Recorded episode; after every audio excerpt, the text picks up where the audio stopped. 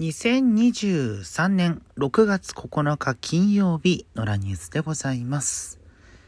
えー、昨日、昨日、本日、1時半くらいにね、歩きながらお話しさせていただいて、えー、ありがたいことにと言いますか、あのー、記憶があるまんま 帰ってきましたって、それが当たり前だよね。すいません。えー、っと、まあ、最終的にね、雨降りましたけれども、そこまで大きな被害がこの間ほど出ていなかったなというようなあ印象を受けております。またね、あの、梅雨に入りましたので、かなり、まあ、大気が不安定な状態が続くと思われますので、引き続き警戒が必要かなというふうに思っております。はい。えー、いくつかニュースご紹介させていただきたいと思うんですが、ちょっとね、ふんわりした感じのお話しさせていただきたいなと思っています。まあ、ここ数日の私の考えていることみたいなところなんですけれども、いや、インターネット、特にツイッターってこんなに居心地が良くないところだったのかなっていうことをね、感じる出来事が、まあ、立て続けに起きまして、まずはですね、昨日、あれは昨日、おととい、えー、投稿されたあツイッター上の動画ですけれども、ま、とある駅のホームから、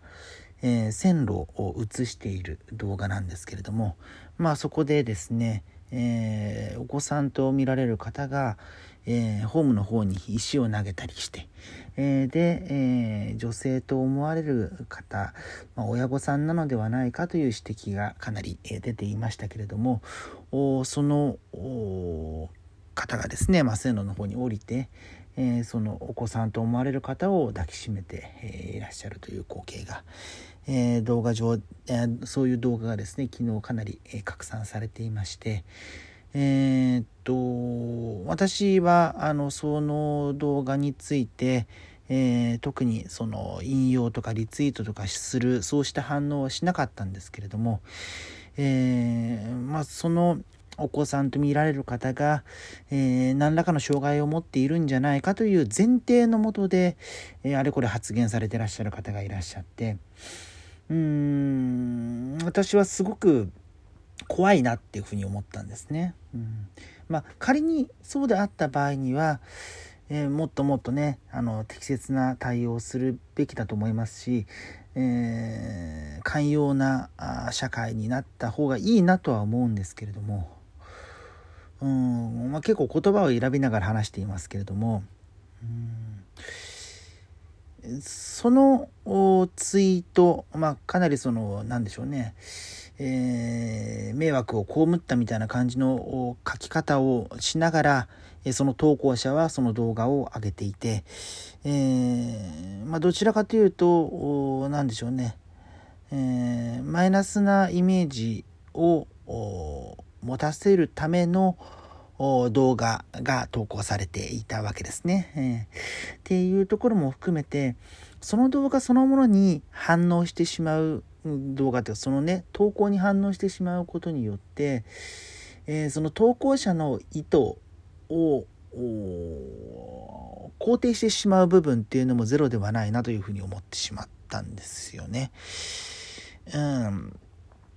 なんでしょうね。その状況が確定していない。まあ、例えばこれがあの、報道事案として各社が報じていて、えー、その方の、その映っている方ね、のバックグラウンドも含めてある程度周知の事実になっているものだったら、えー、まあね、そうした背景がありますよみたいなことが伝えられているんだったらまだ話は別なんですけれども、えそうでないその動画だけで、えー状況を判断しなければいけない状況で、え例えばまあ寛容な社会になるべきだってさっき私、もしこうだった場合という過程でお話ししましたけれども、そのこうだった場合というところを、こうだった場合という表現ではなくて、もっとね、えー、一足飛びの状態でそれを言ってしまったら、んちょっと怖いなっていうふうに思ったんですよ。うん。そうして、えー、まあ、安易にね、その判断してしまうことによって、まあ、その方自身、その映っている方自身のことももちろんですけれども、おまあ、そうした状況下に置かれている人たち、えー、に、えー、を批判の目にさらしてしまうんじゃないか、うん、新たな差別が生まれてしまうんじゃないかとか、そういうことも考えると、安易にあの投稿だけで判断するというのは非常に危険じゃないかなというふうに、えー、私は考えていたんですよね。うん、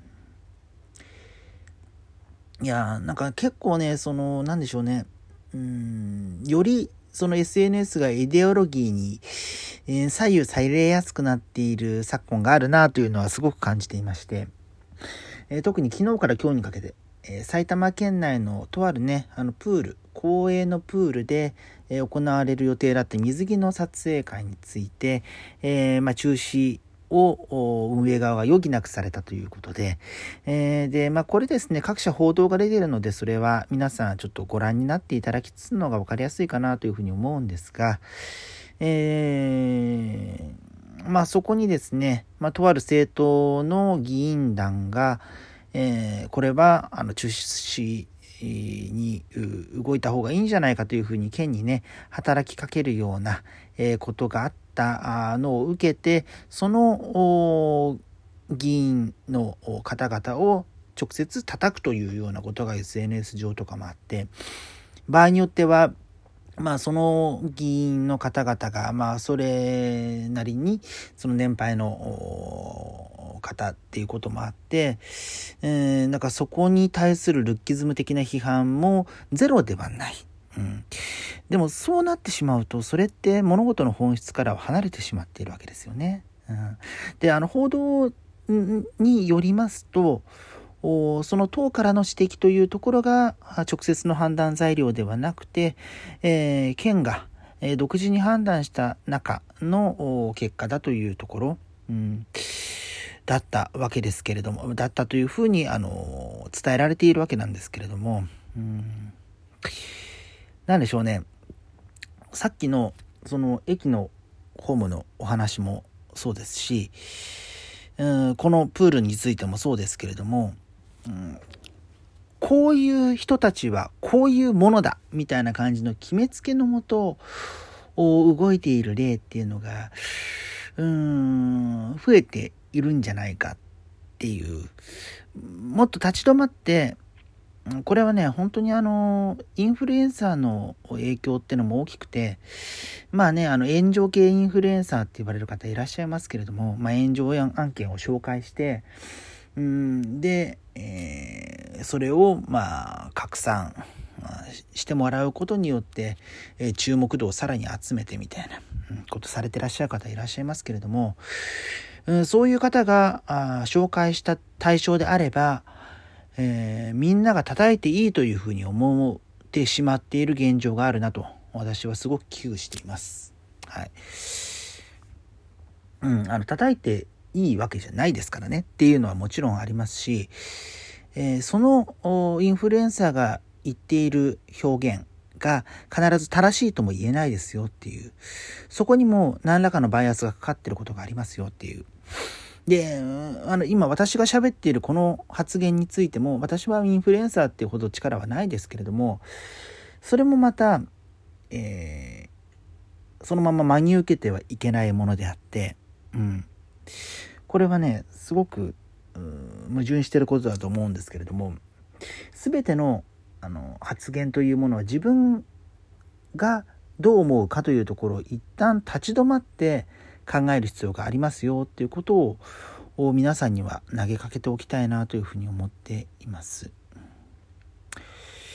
まあ、この2つで、えー、昨日から今日にかけてちょっと思ってたんですけど、まあ、それプラスねちょっとあの文脈としては離れますけれども入管法の改定が行われるということで私自身はまどちらかというと改定反対の方の方々の心情に近い形なんですけれども、えー、それのね報道をめぐって、えー、委員会のところで、えー、取材に行っていた記者の方が、えかなりですねえ、発言していたと。まあ、あの、傍聴、傍聴というかね、同席して、同席っていうか、オブザーバーで参加している議員さんですら発言はできないのに、取材している方が発言するというのはいかがなものかというのを、その委員長が指摘していて、でまあ、これもね、あの検索すればすぐ、あの、しかるべき報道のニュースが出てくると思うんですけれども、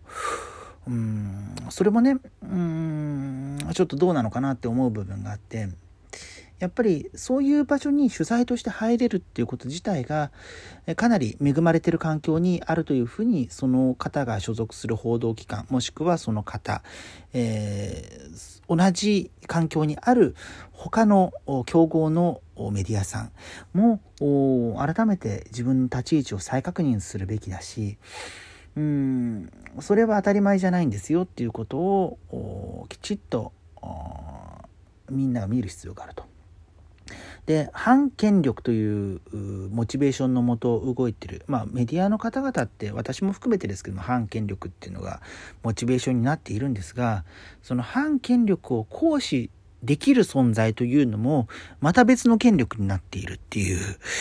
うん、これもね、さっきのあの、私も含めて鵜呑みにしちゃいけないよというふうに言うことが、それを鵜呑みにすることはいかがなものかっていうのと同じような、一見矛盾して聞こえるかもしれないんですけれども、でも反権力が別の権力を生んでいるっていうことが、構造としてあるということをしっかり見定めてほしいと。でその入管法の反対されているというその心情だけで、うん、気持ちだけであの判断するというのは簡単なんですけれどもそこではない別の次元そのメディアという観点の次元の着眼点もあるぞというのを一旦立ち止まって皆さん見るべきタイミングなんじゃないかなというふうに思っています。極めて抽象的な内容で失礼いたしましたが今日の野良ニュース日頃の所感をお話しさせていただきました。それではまた次回です。